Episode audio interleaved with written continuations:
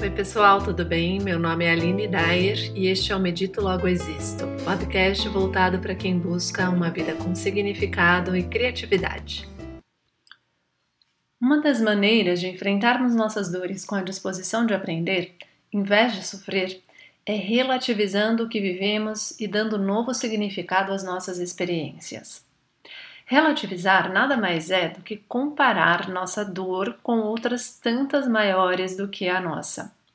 É compreender que nossa dor pode ser enorme dentro de nosso contexto pessoal, mas que temos recursos, apoio e oportunidades para enfrentá-la.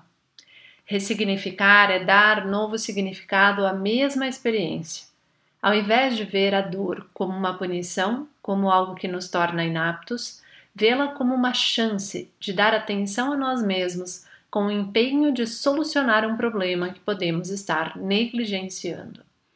Muitas vezes é preciso coragem para aceitar que a dor está ali e que temos que lidar com ela ou solucionar o que a causou.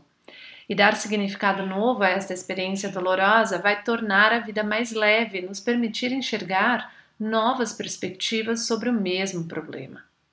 Assim, economizamos a energia que o sofrimento iria gastar para dedicá-la, dentre outras coisas, a perseguir nossos objetivos e aprender com os obstáculos que aparecem.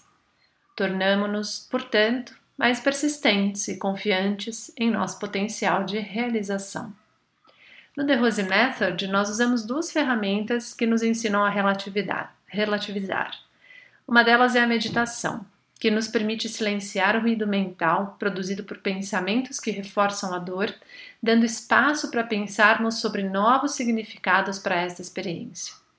E a outra é a visualização ou mentalização, na qual nós exercitamos nossa imaginação para criar mentalmente como queremos enfrentar determinada experiência e qual é a perspectiva sobre a qual queremos vivenciá-la.